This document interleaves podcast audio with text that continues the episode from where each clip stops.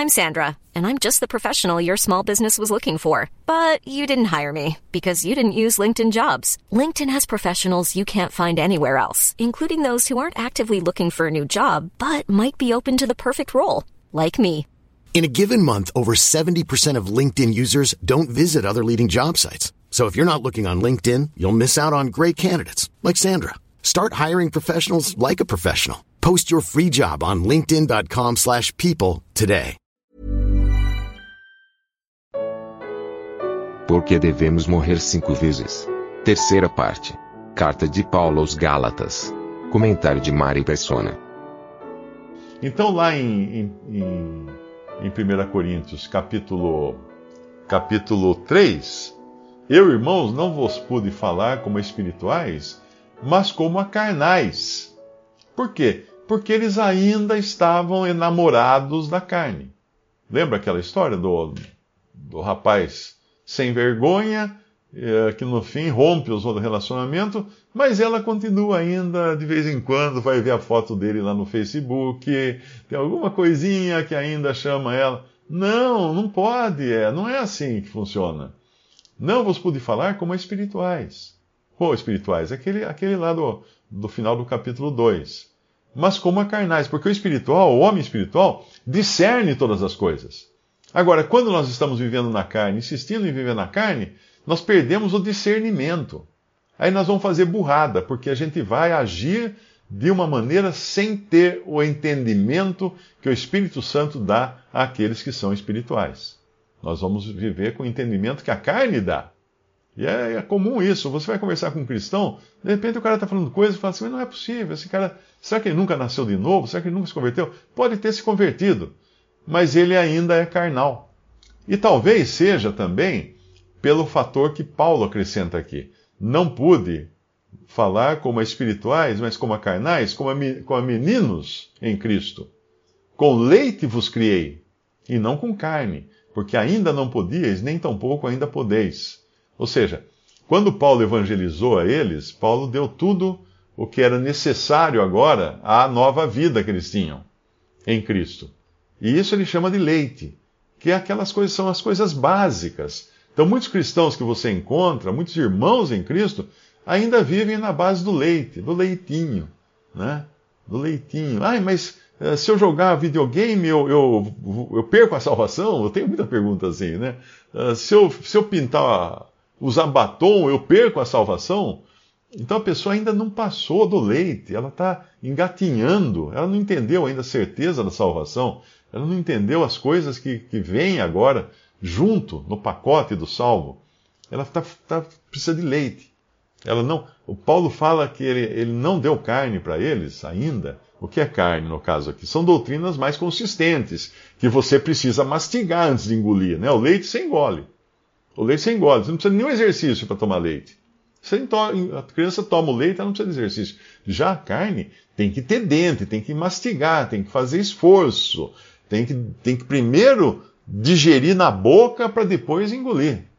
Então, eles não estavam suportando ainda a carne, porque eles estavam sem dentes.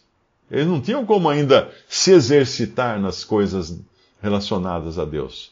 E no versículo 3, a evidência que eles ainda não tinham dentes para mastigar e, e poder deglutir alimento mais sólido é esse, né? Ainda sois carnais, pois havendo entre vós inveja, contendas e dissensões, não sois porventura carnais, não andais segundo os homens?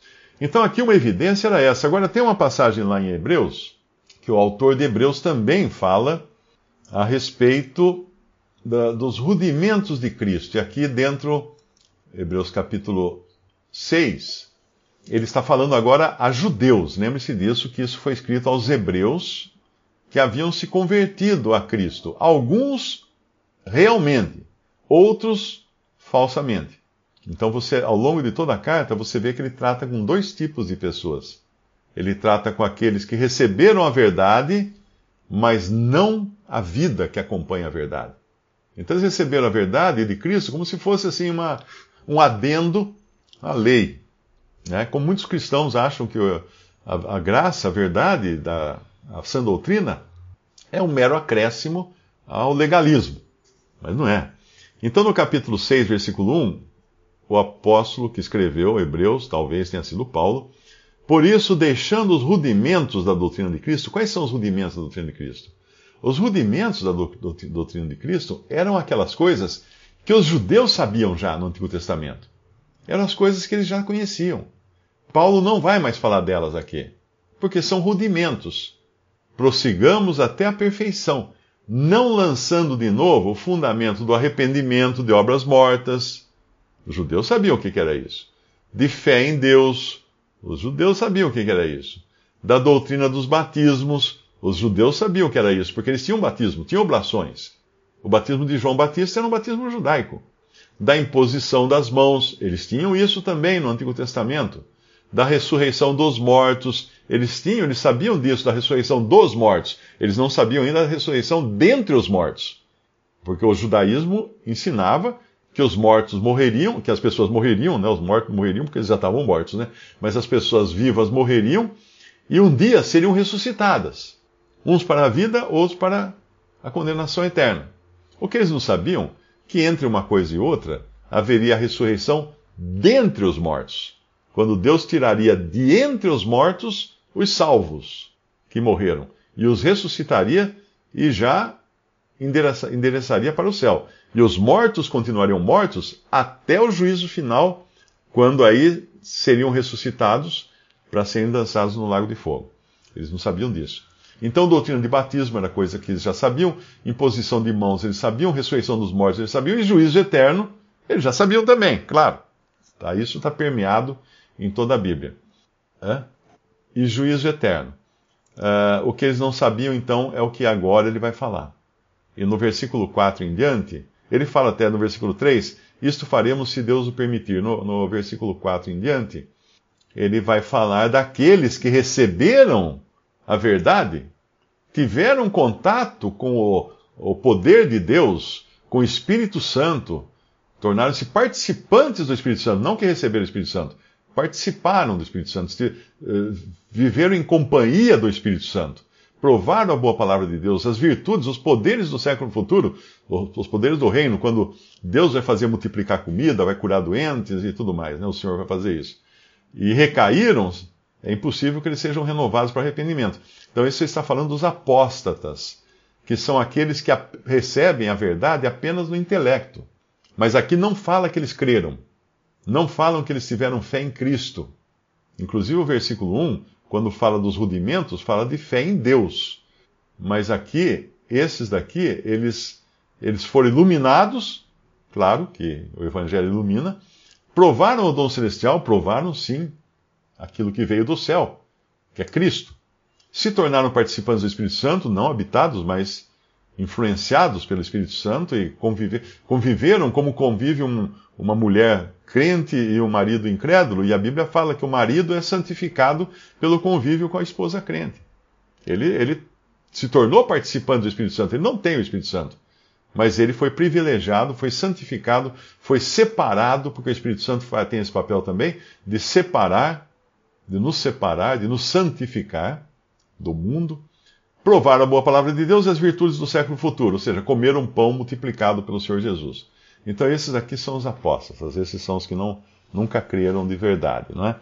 Uh, então esse é um tipo de... E tem uma outra passagem também, que eu acredito que é Pedro fala na sua carta em, em 1 Pedro, não, em Hebreus, Hebreus aqui também, capítulo 5 de Hebreus, ele fala uh, no versículo 11, do qual muito temos que dizer de difícil interpretação, porquanto vos fizestes negligentes para ouvir.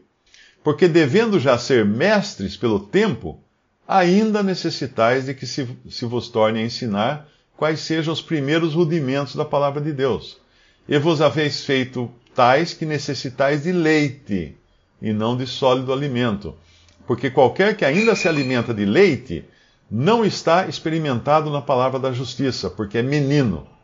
Mas o mantimento sólido é para os perfeitos, os quais, em razão do costume, têm os sentimentos exercitados para discernir tanto o bem como o mal. Eu vou ajudar o Pedro lá e depois nós vamos ler um outro versículo em 1 Pedro 2,2. Bom, voltei. Eu fui ajudar o Pedro, mas não esse Pedro de 1 Pedro, viu, gente? Eu, esse Pedro não precisa de ajuda. Uh, desejai afetuosamente, como meninos novamente nascidos, o leite racional, não falsificado, para que por ele vá descrescendo. O que mais existe hoje é leite falsificado por causa dos homens que introduziram uma doutrina na, na cristandade. Mas nós temos que ter o desejo, como meninos recém-nascidos, novamente nascidos, né? O leite racional. Então, voltando lá em 1 Coríntios capítulo 3, nós vimos que Paulo dizendo: Com leite vos criei e não com carne, porque ainda não podias, nem tampouco ainda podeis agora. 1 Coríntios 3, 2. E agora a evidência de que eles ainda eram carnais. Isso é importante a gente entender, irmãos. Porque ainda sois carnais, pois havendo entre vós inveja, contendas e dissensões, não sois porventura carnais e não andais segundo os homens? Porque os homens andam assim, com invejas, contendas e dissensões. Não é essa a tônica das eleições? Não é? Não é assim que eles competem entre si? Um acusando o outro de, de tudo e o outro acusando um? Versículo 4: Porque dizendo um, eu sou de Paulo, e outro, eu de Apolo, porventura não sois carnais? Pois quem é Paulo? Agora entenda aqui, olha que ele não está falando assim, dizendo um eu sou de Paulo, porventura não sois carnais? Ou dizendo um eu sou de Apolo, porventura não sou carnais? Não, ele está tá colocando dois lados de uma moeda aqui. Que na realidade não eram nem Apolo e nem Paulo, nem Paulo nem Apolo, hein? É bom entender isso, que ele não estava se referindo a, a Paulo, a ele próprio, e nem a Apolo. A quem ele estava se referindo então? No capítulo 4 responde. Versículo versículo 5.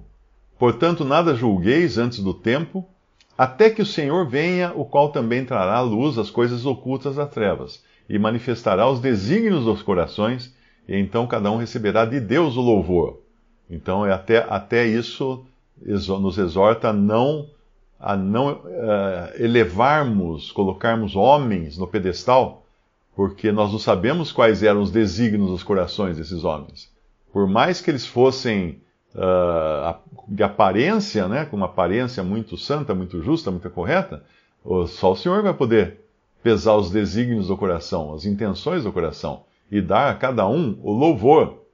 Então cada um receberá de Deus o louvor. Por isso que eu não gosto, tem gente que escreve, começa, começa a falar um monte. Ai, Mário, você é isso, você é aquilo, você é aquilo outro, e bababi, bababá, bababá. Eu, eu, eu me pergunto, será que é Deus que está mandando minha mensagem para mim no Facebook agora? Será que eu estou recebendo um e-mail de Deus? Porque só Ele que, que vai poder louvar os que são seus, não é? É Ele, porque Ele conhece meu coração. Essa pessoa não conhece, então não pode me louvar. Não pode me colocar lá no pedestal. Ela não me conhece. Você sabe com o que está falando? Não conhece, não conhece meu coração. Como é que você vai me falar maravilhas a meu respeito? Então, muito cuidado em elogiar servos de Deus pela obra que eles fazem. Muito cuidado, porque você pode estar indo contrariamente à vontade de Deus ou ao, ao julgamento que Deus faz daquele servo. Porque ele pode ter, ser uma pessoa não exatamente aquilo que você acha dela. Tá? Então, isso é um ponto aqui do versículo 5 de 1 Coríntios 4. Mas no capítulo 4 de 1 Coríntios, versículo 6, é isso que Paulo vai explicar daquilo que ele falou lá no capítulo 3. E eu, irmãos, apliquei estas coisas por semelhança a mim e a Apolo, por amor de vós, por amor de vós para que em nós aprendais a não ir além do que está escrito, não vos ensoberbecendo a favor de um contra o outro. Porque quem te faz diferente, ou seja, quem te, quem te diferencia? E o que tens tu que não tenhas recebido? Ou seja, qual dessas coisas que, das quais você se gloria é realmente sua? Você conquistou? Nada. E se eu recebesse, por que te glorias? Como se não houveras recebido. Percebe? Então, quando ele fala aqui que aplicou essas coisas por semelhança a mim, Apolo, ele está falando assim, gente, aquilo que eu falei uh, no, no, capítulo 3, quando eu falei que é uh, que uns dizem eu sou de Paulo e outros de Apolo, eu não estava realmente falando de mim e de, e de Apolo. Eu dei exemplo só. Por que, que ele deu exemplo só? Para não constranger, porque ali no meio deles, em Corinto, devia ter um que era tão exaltado quanto Paulo e outro tão exaltado quanto Apolo, na cabeça dos coríntios. E eles estavam usando desses, desses, desses que, se, que lideravam, talvez, que, eh, desses expoentes entre eles, para criar divisões. Ah, eu sou de Paulo. E o outro? Ah, eu sou de, de Apolo. Eu sou do grupo A. E o outro é do grupo B. Então nós não somos mais um corpo, nós somos grupo A e grupo B. Nós somos o, o corpo AB. Ora, que, que bobagem imensa essa. Aí no versículo 5 ele fala: Pois quem é Paulo e quem é Apolo, senão ministros pelos quais crestes, e conforme o que o Senhor deu a cada um. Eu plantei, uh, eu plantei, Apolo regou, mas Deus deu o crescimento. Então ele está dizendo que cada um teve um, um, um, cada um tem um papel na obra de Deus, e esse papel é Deus quem dá. E o resultado é Deus quem dá também, quem produz, né? Deus dá o crescimento. Nem o que planta, né? Aliás, ele fala no versículo 8: ora, o que planta e o que rega são um. Mas cada um receberá o seu galardão segundo o seu trabalho, porque nós somos cooperadores de Deus. Vós sois lavoura de Deus e edifício de Deus. Então depois ele vai falar da edificação, né? Aqui do, da edificação. Então essa, isso aqui é muito importante, principalmente quando na vida em assembleia, quando começa a aparecer qualquer sinal de partidos, ah, eu tô com o irmão A, não, eu tô com o irmão B, e vai, vai, vai, vai melecar tudo. Isso aí vai dar, vai dar tudo errado. Pode esperar que vai causar uma divisão. Vai causar uma divisão. E esses que, porventura, estimulem buscar seguidores, ou seja, que, que busquem discípulos após si, como fala lá em, em, em, Atos 20, que o senhor fala, o senhor não, Paulo fala que entrarão lobos, vorazes, etc, etc. Esses são de fora. Esses só querem destruir. Mas dentre vós mesmos levarão, levantarão homens falando coisas perversas, atraindo discípulos após si. Então, quando aparecer no coração de cada um de nós o desejo de ter seguidores, pode ver que tem alguma coisa errada. Não estou falando de ter seguidores no, no YouTube, no Facebook, no Instagram, né? isso, isso, não é seguidor, isso aí é, é só pessoa que vai lá porque gosta de, de ver a foto. Estou falando de seguidores mesmo na Assembleia. Na Assembleia, você puxar para um canto aqueles que são simpatizantes das suas ideias e blá blá blá blá blá na cabeça deles, e o outro puxar para outro canto, ou simpatizando da ideia dele, blá blá blá blá blá, pronto, dividiu. Dividiu. É muito importante a gente ficar atento para essas coisas, porque nós temos que ser um sempre. Deve ter unanimidade nas coisas do Senhor. Não pode ter isso. E, e, e se existir qualquer, qualquer uh, evidência de divisão, que lado que eu vou? Eu não vou. Eu não vou, eu fico neutro, eu fico quieto, eu fico esperando o Senhor revelar. Eu fico esperando o Senhor trazer à tona os propósitos do coração, porque Ele traz. Porque Ele traz os propósitos do coração à tona. Não sou eu que vou traçar a régua, falar assim, não, então tá bom, aqui é o grupo A, aqui é o grupo B. Tá... Não, eu não estou enxergando os corações. Então deixa o Senhor agir. Espera, senta. Senta na, na, Senta na última fileira lá e fica, fica assistindo. Vamos ver o que vai acontecer. Vamos ver o que vai acontecer. Vai acontecer. O senhor, o senhor às vezes pode levar tempo, mas ele revela os corações.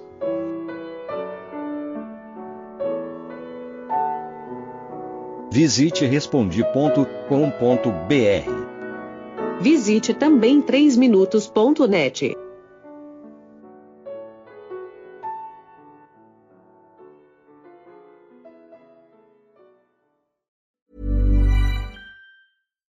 Hi, I'm Daniel, founder of Pretty Litter. Cats and cat owners deserve better than any old fashioned litter. That's why I teamed up with scientists and veterinarians to create Pretty Litter. Its innovative crystal formula has superior odor control and weighs up to 80% less than clay litter. Pretty Litter even monitors health by changing colors to help detect early signs of potential illness. It's the world's smartest kitty litter. Go to prettylitter.com and use code ACAST for 20% off your first order and a free cat toy. Terms and conditions apply. See site for details.